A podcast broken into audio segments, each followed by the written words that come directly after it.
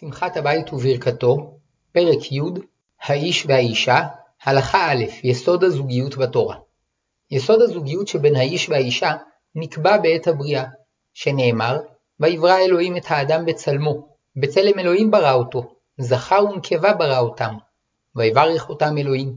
ויאמר להם אלוהים, פרו ורבו, ומילאו את הארץ וכבשוה, ורדו בדגת הים, ובעוף השמיים, ובכל חיה הרומסת על הארץ.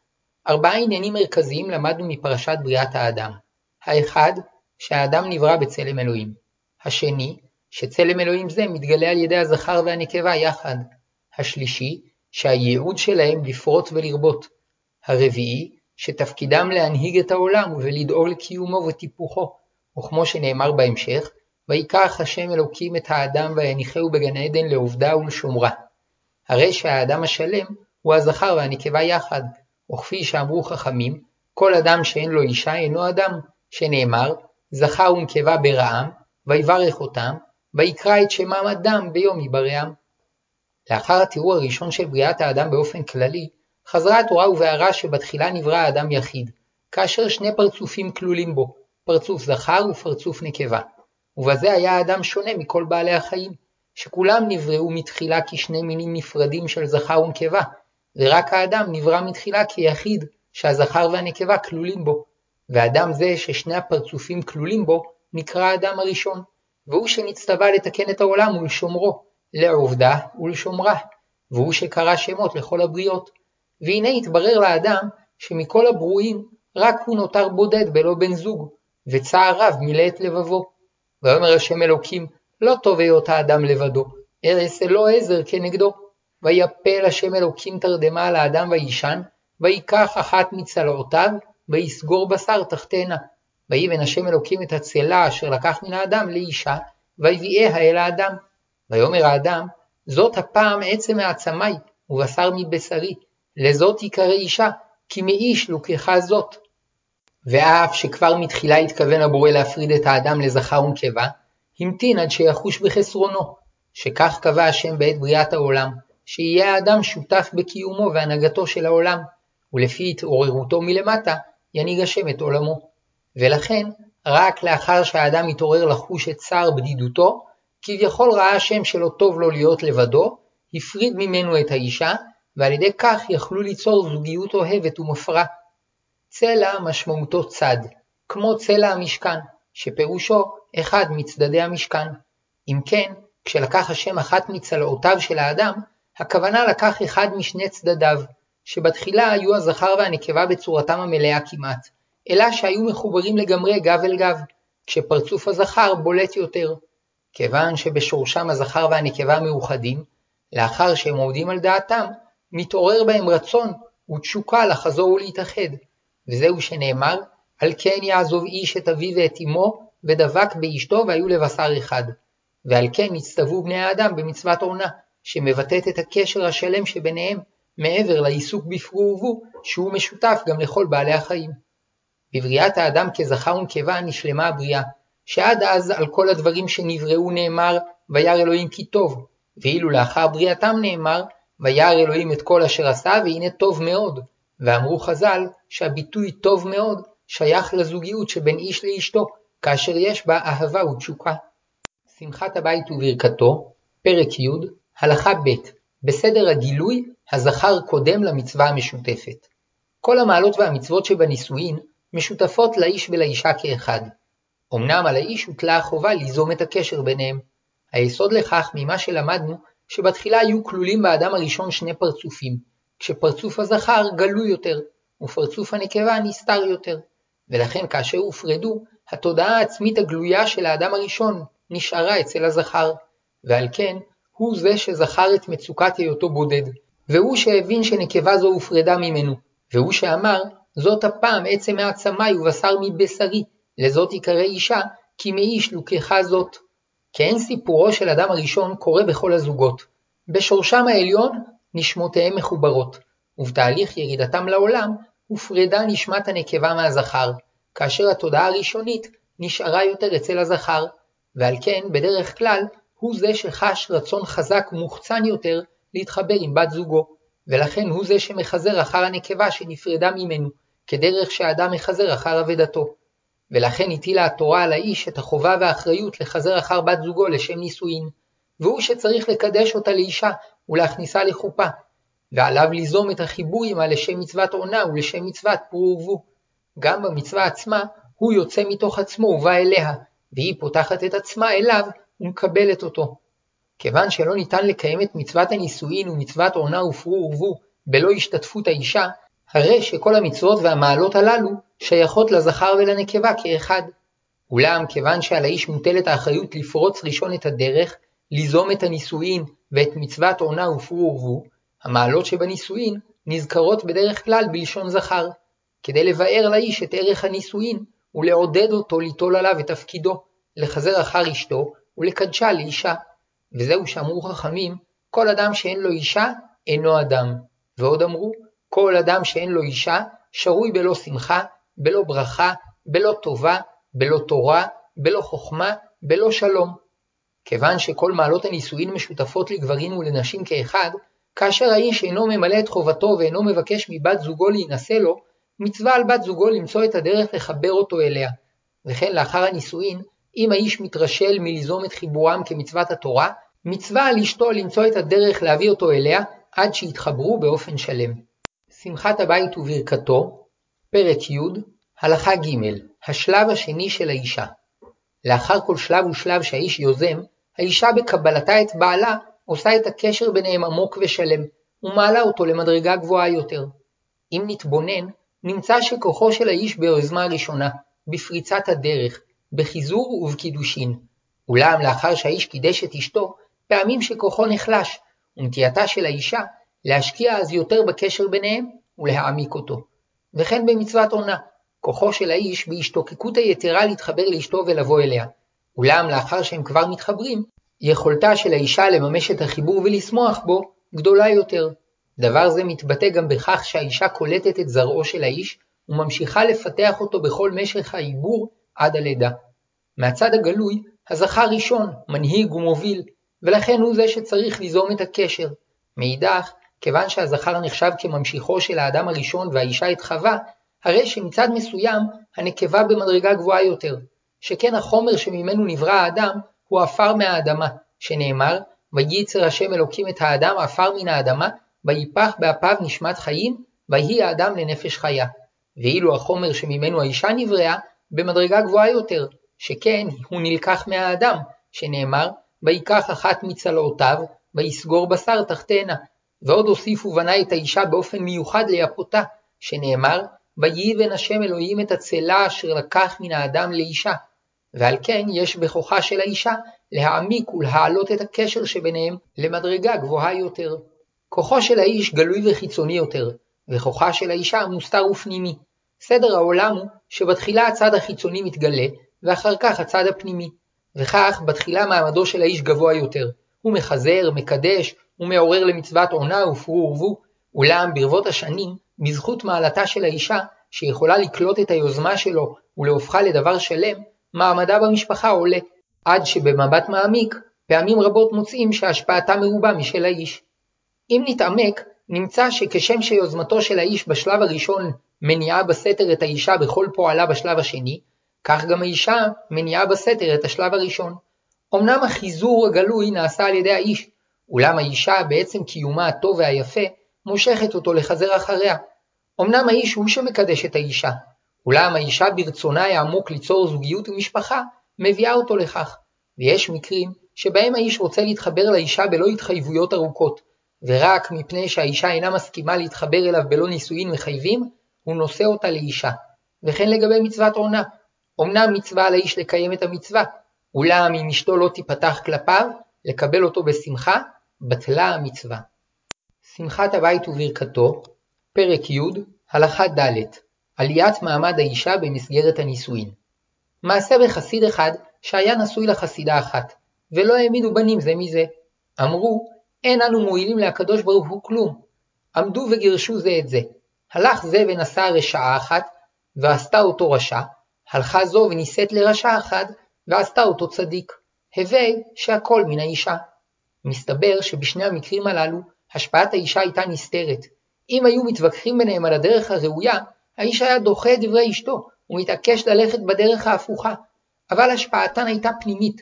הצדקת, מתוך ענווה ואהבה, נענתה לכל יוזמה טובה של בעלה הרשע, שמחה בה, הרחיבה אותה והתעמקה בה, וכך האיש נמשך אחריה, שכן כל הדברים הטובים שפיתחה היו ממנו עצמו, עד שבתהליך הדרגתי הצדדים הרעים שבו נדחקו ונעלמו, והצדדים הטובים שבו הפכו לעיקר. לעומת זאת, המרשעת לא נהנתה ליוזמות הטובות של הצדיק, וכשהייתה ביוזמתו נקודה שלילית, מיד נהנתה לה בשמחה, ופיתחה והרחיבה אותה, עד שבתהליך הדרגתי עשתה אותו רשע. אמנם בדרך כלל אין הבדלים גדולים בין בני הזוג, ושניהם מכוונים למטרה משותפת, ועל ידי ההפריה ההדדית שביניהם הם הולכים ומתעלים, כשהאיש יוזם והאישה ממשיכה את יוזמתו ומעמיקה ומפתחת אותה. ומתוך כך הוא שוב יוזם, והיא שוב מפתחת, וחוזר חלילה. ופעמים שהם מתחלפים, והפיתוח מתגלה כיוזמה, והיוזמה כפיתוח, אבל המנגינה הראשית של זכר ונקבה, יוזם ומפתחת, נשארת ברוב הזוגות, כאשר במשך השנים מתגלה יותר ערך תפקידה של האישה ומעמדה עולה. רמז לכך מצינו בדברי חז"ל על היחס שבין הקדוש ברוך הוא וישראל. משל למלך שהייתה לו בת יחידה, והיה מחבבה יותר מדי, והיה קורא אותה בתי. לא זז מחבבה עד שקראה אחותי, כשווה לו. לא זז מחבבה עד שקראה אמי, שלמעלה ממנו. כך הקדוש ברוך הוא בתחילה קרא לישראל בת. לא זז מחבבן עד שקראן אחותי. לא זז מחבבן עד שקראן אמי. שמחת הבית וברכתו, פרק י', הלכה ה', התהליך ההיסטורי. כשם שבתוך כל זוג מתרחש תהליך שבו מעמד האישה עולה, כך הוא גם התהליך ההיסטורי. בתחילה מעמדו של האיש היה גבוה יותר באופן מובהק, ובתהליך הדרגתי מעמדה של האישה הלך ועלה. תהליך זה נועד לצורך תיקון העולם, שברא השם את העולם חסר, כדי שבני האדם יזכו להיות שותפים בתיקונו. בשלב הראשון יש צורך להגדיר את הטוב והרע ולקבוע את הכיוון העקרוני. בשלב זה תכונת הגבר מועילה יותר, שהוא נוטה יותר להפריד בין התחומים השונים, ובין השכל לרגש, תוך התמקדות באתגר שלפניו, ואילו תכונת האישה שנוטה לשלב את התחומים עלולה להפריע, שכן הרגש עלול להתערב בשיקולים השכליים ולהטות אותם לרעה, וכפי שקרה בחטא אדם הראשון.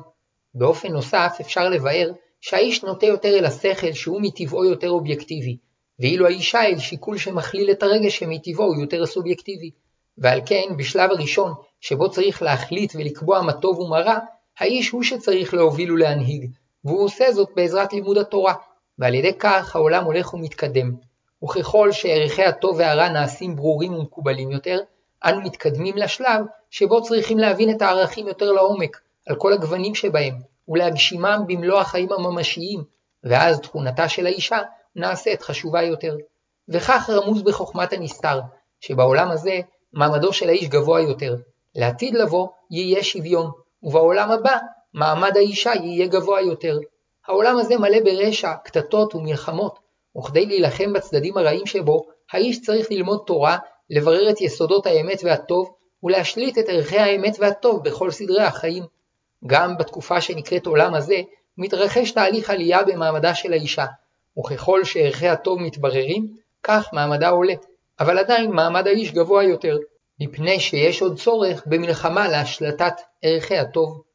השלב השני של העתיד לבוא הוא זמן הגאולה, שבו עם ישראל חוזר לארצו ובית המקדש נבנה, ואור התורה והאמונה מאיר את העולם כולו, ומשיח בן דוד מולך על ישראל, ושפט בין הגויים, והוכיח לעמים רבים, וכיתתו חרבותם לעתים, וחניתותיהם למזמרות, לא יישא גוי אל גוי חרב, ולא ילמדו עוד מלחמה, ואז יהיה מעמד האיש והאישה שווה. עדיין יהיה צורך להגדיר את ההבדל בין טוב לרע, ולהשליט את הטוב, ולשם כך יש יותר צורך בתכונות האיש, אבל מנגד, כבר נגיע לשלב שבו נגלה בפועל את ערכי האמונה והטוב בחיים הממשיים, על כל מרכיביהם, ולשם כך יש צורך יותר בתכונות האישה, ועל ידי כך מעמדה ישתווה למעמד האיש. השלב השלישי הוא עולם הבא, הוא העולם שלאחר תחיית המתים, שבו כבר לא יהיה צורך במאבק בין טוב לרע, ואז התכונות הנשיות יוכלו להתגלות במילואן, ומעמד האישה יעלה אל מעל מעמד האיש, כפי שרמוז בפסוק, כי ברא השם חדשה בארץ, נקבה תסובב גבר. אמנם נראה שתמיד יישאר לגברים התפקיד הראשון, של זה שמגדיר את העיקרון, שמחזר אחר אשתו, ומקדש אותה לאישה, ומתחיל לשמחה במצוות עונה, אלא שאז המבט יהיה יותר עמוק, והתברר שהמעלה הנשית חשובה יותר, שהיא מסוגלת לקלוט ולגלות את כל מה שגנוז ביוזמתו של האיש, יותר ממה שהוא עצמו מבין. יכולת זו גם מאפשרת לקלוט את הניצוצות האלוקיים שגנוזים בבריאה, באופן עמוק, עשיר ושלם יותר. וזה עיקר תכלית בריאת העולם, וכל ההגדרות הקולעות של הגברים בתלמודם אינם אלא פריצת הדרך לקראת הגילוי השלם שהנשים יהיו שותפות בו יותר. לכן מעמדן אז יהיה יותר גבוה. זה לא אמור להפחית מצניעותה ועדנתנותה של האישה, מפני שדווקא על ידי מידות אלו מתגלה מעלתה היתרה, שהיא מסוגלת לקלוט את הכל באופן עמוק יותר. שמחת הבית וברכתו, פרק י', הלכה ו', ירידת מעמד האישה בעקבות חטא אדם הראשון. מעבר לכך שעל פי סדר בריאת האדם, בשלב הראשון מעמדו של האיש גבוה יותר, בעקבות חטא אדם הראשון, שבו התפתתה חווה לאכול מעץ הדעת ונתנה גם לאישה עמה ויאכל, התרחשה נפילה נוספת במעמד האישה, שנאמר, אל האישה אמר, הרבה הרבה עצבונך ועירונך, בעצב תלדי בנים, ואל אישך תשוקתך, והוא ימשול בך. ולאדם אמר, כי שמעת לכל אשתך, ותאכל מן העץ אשר ציוויתיך לאמור לא תאכל ממנו, ארורה האדמה בעבורך, בעיצבון תאכלנה כל ימי חייך, וקוץ ודרדר תצמיח לך, ואכלת את עשב השדה, בזיעת אפיך תאכל לחם, עד שובך אל האדמה, כי ממנה לוקחת, כי עפר עתה ואל עפר תשוב. שלושה עונשים עיקריים נגזרו עליהם, ושלושתם פגעו יותר באישה. הראשון, תהליך ההיריון, הלידה וגידול התינוקות נעשה כרוך בסבל וייסורים, והחליש את כוחה של האישה, והצריך אותה להישאר צמודה לבית, תוך שהיא תלויה בבעלה שיספק לה מזון, מחסה והגנה. השני, לאחר גירושה מגן עדן, השגת המזון נעשתה קשה ותלויה בכוח הפיזי, שבו יתרונו של האיש בולט. גם הצורך לבנות בית שיגן עליהם מפני הגשם והקור, והצורך להתגונן מפני אויב וחיות טרף, הגביר את תלותה של האישה בבעלה. השלישי, נגזרה עליהם מיתה, ודווקא בעת הלידה, בשלב שבו האישה זוכה להוליד חיים חדשים לעולם, סכנתה גברה.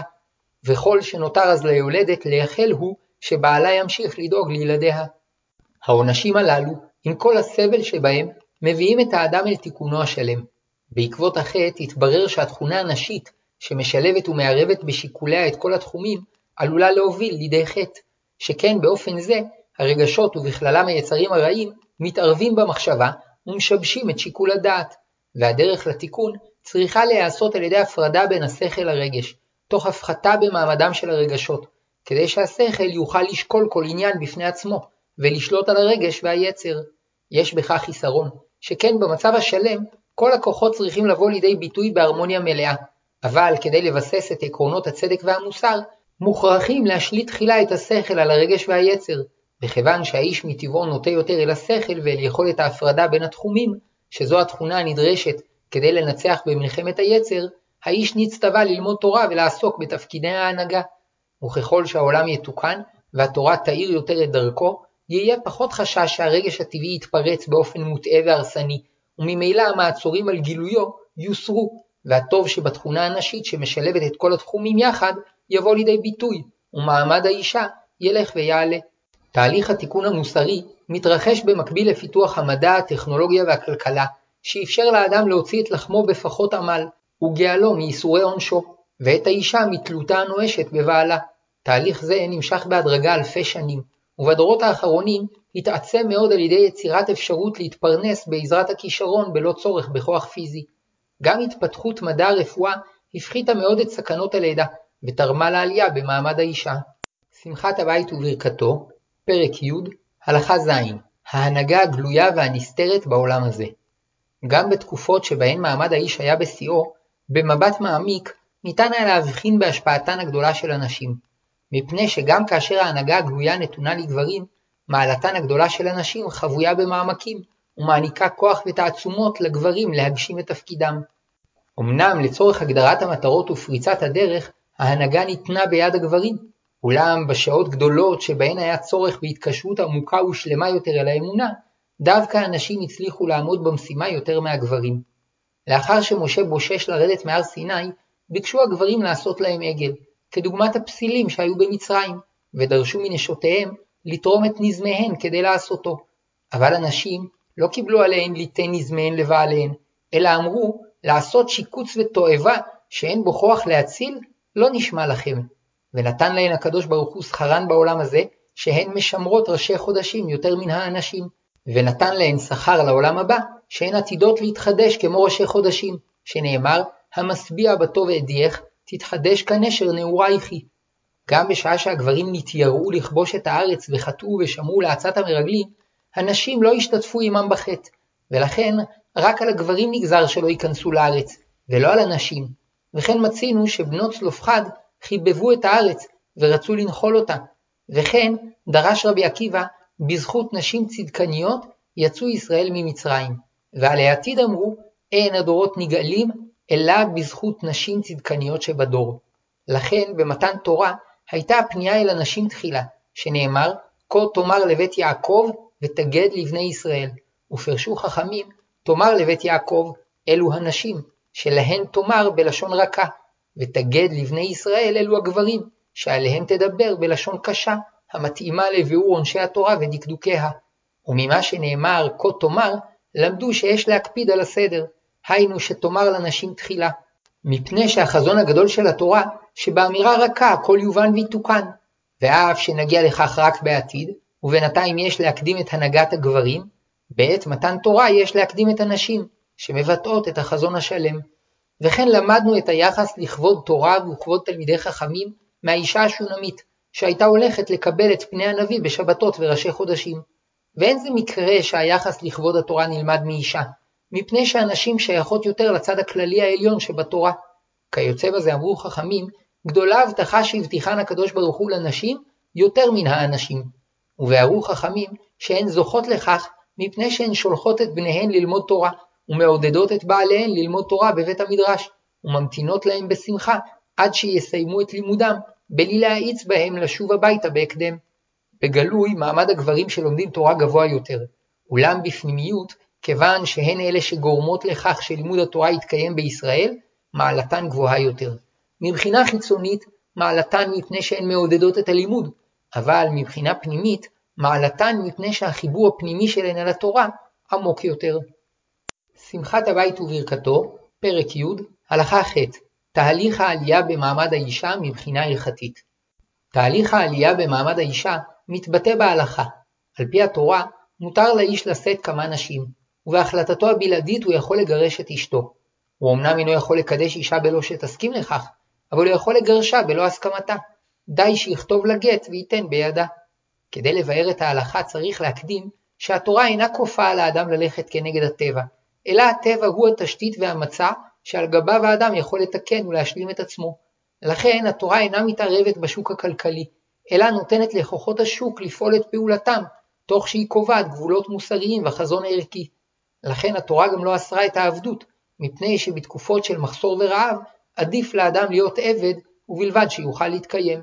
בלא מסגרת העבדות, אותם אנשים שלא הצליחו לפרנס את עצמם, מפני שהיו עצלים או חסרי תושייה, או מפני שאדמתם נכבשה מידם, היו מתים ברעב.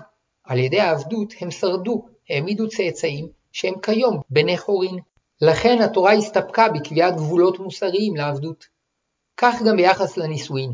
במצב שלא כולם הצליחו לפרנס את עצמם כראוי, אם לא היו מאפשרים לגברים שהצליחו בתושייתם להשיג יותר מזון ונכסים, לשאת שתי נשים ואף יותר, נשים רבות שלא היו זוכות לבעל שמסוגל לפרנסן, היו מתות ברעב בלא להעמיד צאצאים. מעבר לכך, כשהפרנסה הייתה כרוכה בעבודה קשה מאוד, והגבר נדרש לעבוד כל שעות היום בפרך למען אשתו וילדיו, כדי לספק להם מזון, לבוש ומחסה, לא ניתן היה לשעבד אותו לאשתו. זה שהותר לגבר לגרש את אשתו בלא הסכמתה, או לשאת אישה נוספת, נתן לו את תחושת החירות שאפשרה לו להתחייב לשאת בעול הכבד של פרנסתה, תוך התחייבות נוספת לפרנס את ילדיהם הקטנים.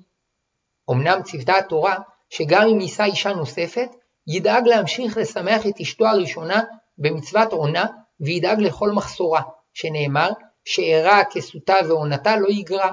עוד הוסיפו חכמים וקבעו תקנה חשובה, שלא יישא אדם אישה בלא כתובה, היינו שיתחייב בעת נישואיו, שאם יגרש את אשתו, יפצה אותה בסכום כספי, שיספיק לקיומה במשך שנה לפחות, כדי שלא יהיה קל בעיניו לגרשה. בדרך כלל סכום הכתובה היה גבוה יותר, הכל לפי מה שסוכם במשא ומתן שבין החתן למשפחת הכלה. במקרה שסכום הכתובה היה גבוה מאוד, והתברר לאיש שנשא אישה רעה שמצערת אותו, חייו היו קשים ורעים, מפני שהוא היה חייב לדאוג לכל מחסורה, בלא שתהיה בידו יכולת לגרשה. אמרו חכמים שעל אנשים כמותו אמר הכתוב, הנני מביא עליהם רעה אשר לא יוכלו לצאת ממנה.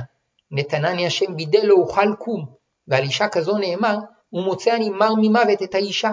טוב לפני האלוהים ימלט ממנה, וחוטא יילך את בה. ואמר רבא, אישה רעה וכתובתה מרובה, צרתה בצידה.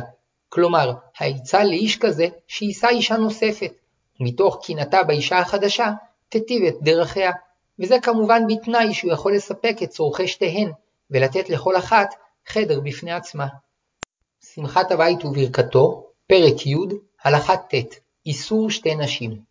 במשך הדורות, המצב הכלכלי הלך והשתפר, ובמקביל נתמעטו מאוד המקרים של נשיאת שתי נשים, עד שכבר בתקופת המשנה, לפני כאלפיים שנה, לא נזכרו תנאים שהיו להם שתי נשים. בתקופת התלמוד, לפני כ-1600 שנים, הנורמה שאין אדם נושא אישה שנייה על אשתו הייתה כל כך ברורה, עד שנחלקו האמוראים האם בפועל מותר לאדם לשאת אישה נוספת על אשתו. לדעת רבי עמי אסור, מפני שכל אישה שמתקדשת לבעלה עושה זאת על דעת שלא יישא אישה נוספת, ולכן מותר לאדם לשאת אישה נוספת רק אם הראשונה תסכים לכך או שישלם לה את כתובתה ויגרש אותה תחילה. אמנם ההלכה נקבעה כדעת רבה, שאין התחייבות כזו מצד האיש, ולכן מותר לו לקדש אישה נוספת, בלא הסכמת הראשונה.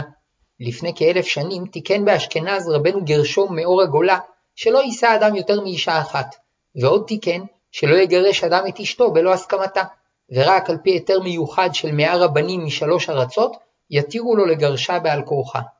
תקנה זו שלא לישא שתי נשים התקבלה באשכנז, ואילו בספרד לא נתקבלה כתקנה מחייבת, אבל בפועל כך נהגו ברוב הקהילות, כאשר בכתובה היה החתן מתחייב שלא יישא אישה נוספת על אשתו. לאחר קום המדינה, בשנת תש"י, החליטה מועצת הרבנות הראשית שאיסור שתי נשים יחול על כל העדות בשווה.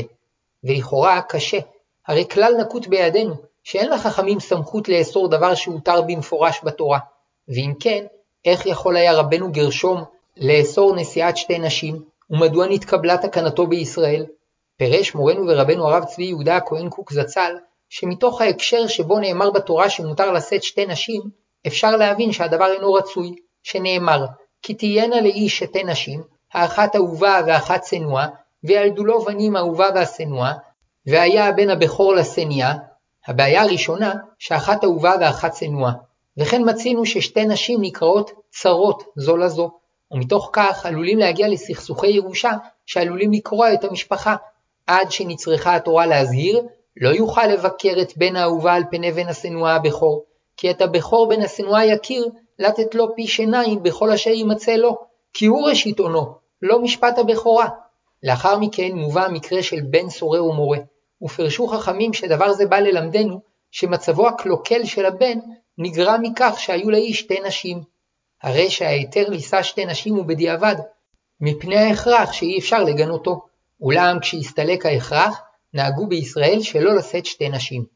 ראוי לציין שהוראות ההלכה הלכו יחד עם שיפור היכולת של הגברים להתפרנס, והקדימו במאות ואלפי שנים את עליית מעמד האישה מבחינה כלכלית. כי רק בתקופה המודרנית, עם שכלול המכונות והמעבר מעבודה פיזית קשה לעבודה שדורשת יותר כישרון שכלי ורגשי, עלתה רמת הכנסתן של הנשים, ומעמדן הכלכלי השתפר. כלומר, לא כוחן הכלכלי הגובר של נשים גרם לשינוי ההוראה ההלכתית, אלא שיפור המצב הכלכלי של כלל האוכלוסייה. ולכן, מעת שהיה ניתן לקיים את הנשים בלא היתר נשיאת שתי נשים, הדבר נאסר לחלוטין, או שהפך לתופעה נדירה, וכן היה בזמן חז"ל לגבי תקנת הכתובה, מעת שניתן היה לדרוש מהאיש לתת כתובה, כך נקבע. שמחת הבית וברכתו, פרק י', הלכה י', משמעות השינוי למצוות עונה. בעקבות חטא אדם הראשון והעונשים שנגזרו בעטיו, נוצר פגם בחיבור שבין האיש לאשתו. על פי התוכנית האלוקית, האיש היה צריך להיות היוזם הראשון, אבל אחר כך האישה הייתה צריכה להשלים אותו בעמדה של שוויון, ועל ידי כך האהבה שביניהם הייתה במעלה גבוהה. לאחר החטא ירדו שניהם ממדרגתם, מכיוון שנתרחקו מהשם ומשפע אורו, גם האהבה שביניהם לא יכלה להתגלות כראוי, וברכת פרנסתם נפגמה, ומתוך כך נפל עוד יותר מעמדה של האישה לעומת האיש, עד שנעשתה תלויה בו לגמרי לצורכי קיומה. גם מבחינה נפשית, תלותה של האישה בבעלה גברה, עד שנעשתה זקוקה ליותר מחמאות ועינוגים כדי להיות בטוחה באהבתו וכדי לזכות בשמחה שלמה, וזהו שנאמר, ואל אישך תשוקתך, והוא ימשול בך. אמנם, דווקא מתוך הנפילה הגדולה הזו, תצמח עלייה גדולה יותר, וכמו שאמרו חכמים, במקום שבעלי תשובה עומדים, צדיקים גמורים אינם עומדים, שכן בסוף תהליך התשובה, מעמד האישה ייעלם מעל מעמד האיש. מתוך התלות של האישה בבעלה, מתחיל תהליך של תיקון מוסרי עמוק לשניהם. לאישה, בכך שהיא נכונה לקבל יותר את הנהגת השכל התורני שבעלה מייצג. לאיש, שנדרש להתעמק יותר ברגשותיו ולבטאם, כדי לקיים את מצוות עונה, ולשמח את אשתו כהלכה. ובכך, למרות המציאות הקשה שמושכת כל אדם לדאוג לעצמו, הם מתגברים על המסכים והמכשולים שגרם החטא, ומגלים את אהבתם, וניצוץ מן האחדות האלוקית חוזר לשרות ביניהם ובעולם, שהולך ומתעלה לקראת גאולתו. יחד עם צמיחת הגאולה, בקיבוץ הגלויות ובניין הארץ, שחוזרת להעניק את פירותיה בשפע, מתרחשת עלייה במעמד האישה, ועימה בשורה גדולה מן העתיד לחיבור שלם יותר בין האיש לאישה. אמנם, כמו תמיד, בתחילה מגיעים פירות של בוסר, הרוחות החדשות של עליית מעמד האישה מערערות את יציבות מוסד המשפחה, ורבים מאוד נותרים בודדים ואומללים. במוסר הישן שייצב את המשפחה במשך דורות הם מואסים, ובלא תורה הם לא מצליחים ליצור זוגיות נאמנה ומקודשת.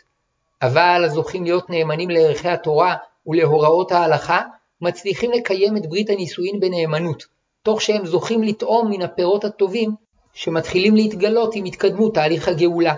אמנם המבנה הבסיסי של הקשר בין האיש לאשתו, שיסודו במצוות התורה, לא ישתנה.